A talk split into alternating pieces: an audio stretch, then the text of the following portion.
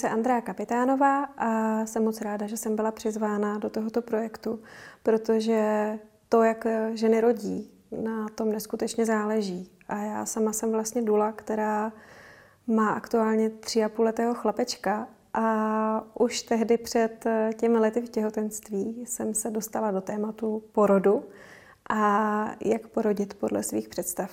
A to téma toho, aby žena byla respektovaná u toho porodu, je nesmírně hluboké a pro mě bylo hodně zajímavé. Povolání Duly mi přineslo mnoho vhledů do tohohle toho tématu porodnictví.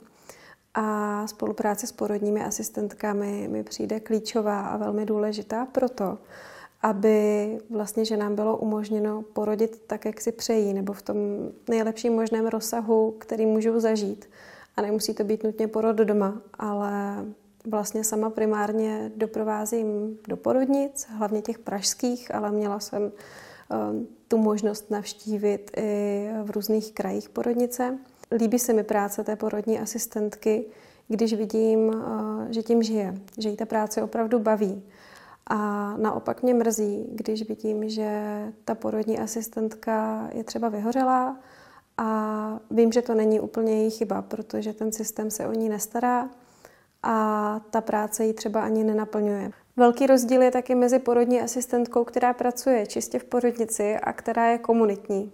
Což znamená, že se právě stará kontinuálně o ty ženy v těhotenství, má s nimi vztah a hlavně vidím velký rozdíl v tom, eh, jaké mají ty porodní asistentky možnosti protože v porodnicích eh, je to velmi omezené, alespoň ve většině případů to tak bývá. Ty porodní asistentky mají vzdělání vlastně jakoby státní toho bakaláře, ale za mě ta cesta je pořád taková nekonečná. Máme se pořád co učit a těch témat, které nám mohou pomoci, eh, v té pomoci těm ženám je opravdu mnoho. Ať už je to práce s rebozašátkem, s aromaterapií nebo třeba s napářkou tak eh, tohle to jsou věci, které v těch porodnicích skutečně chybí a vidím, že práce komunitní porodní asistentky je kolikrát i lépe rozvržená, nejsou třeba tak vyčerpané a dělají eh, nebo pracují s tématy, které skutečně baví, mohou si ty klientky vybírat. A ta práce je o trochu něčem jiném. Ale to neznamená, že porodní asistentky v porodnicích by tu šanci neměly dostat taky. Podle mě by se jim toto vzdělání mělo dostat eh, nezištně, aniž by si ho museli zajišťovat nutně sami nebo individuálně.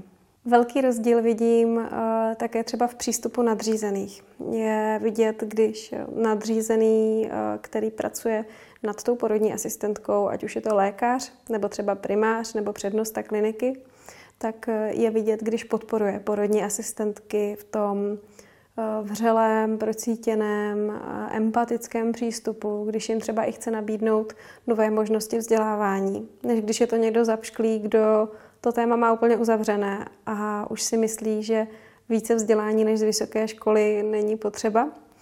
A je to vidět pak třeba i na náladě těch porodních asistentek a je vidět, jak je potěší, když je ocení i e, ta dula nebo třeba klientka, když opravdu tam spolupracujeme a můžeme si navzájem pomáhat. Takže se mi často stává e, tím, že mají třeba málo lidí e, na tom oddělení, tak se mi stává, že jim pomáhám i prakticky, jenom tam technicky s něčím podávám jim věci, které jsou potřeba, protože někdy ty dvoje ruce prostě nestačí a dokážeme společně takhle spolupracovat pro tu klientku, aby ta klientka si ten porod skutečně užila. Zase bych byla určitě ráda, kdyby ta změna byla komplexní. Vidím rozdíly i právě na těch jednotlivých pracovištích nebo mezi jednotlivými lidmi, kdy lékař respektuje, nebo lékařka respektuje práci porodní asistentky a ne, nezasahuje vlastně do toho eh, jejího území, protože, jak víme, porodní asistentka má kompetence k tomu vést porod, který je bez potíží, který probíhá tak, jak má. A lékař je samozřejmě po ruce, když by se něco dělo. Jsme ale často svědky toho, že lékaři zbytečně zasahují do těch porodů a opravdu tomu tak je. Porodní asistentky jsou pak ochuzovány o ty své kompetence a mnohdy i o cené zkušenosti. Byla bych tak tedy ráda, kdyby lékaři dali porodním asistentkám více prostoru a důvěry v tu jejich práci. Dále na to pak navazuje i práce neonatologů, kdy často vidíme například to, jak porodní asistentka chce nechat dotepat pupeční šňůru, ale neonatolog naléhá, aby už došlo, došlo vlastně k přestřižení té pupeční šňůry, i když to k tomu není žádný relevantní důvod. A vlastně se tam střetává i tahle ta rovina těchto dvou oborů, což mi přijde velká škoda a myslím si, že by eh, tyto dva obory spolu měly určitě spolupracovat. Nejenom z toho praktického důvodu, aby se jim dělalo spolu dobře, pracovalo, ale hlavně proto, že ta péče je o tu ženu a o to miminko a oni dva by se v té péči měli cítit dobře a ne stresováni, že na ně někdo naléhá.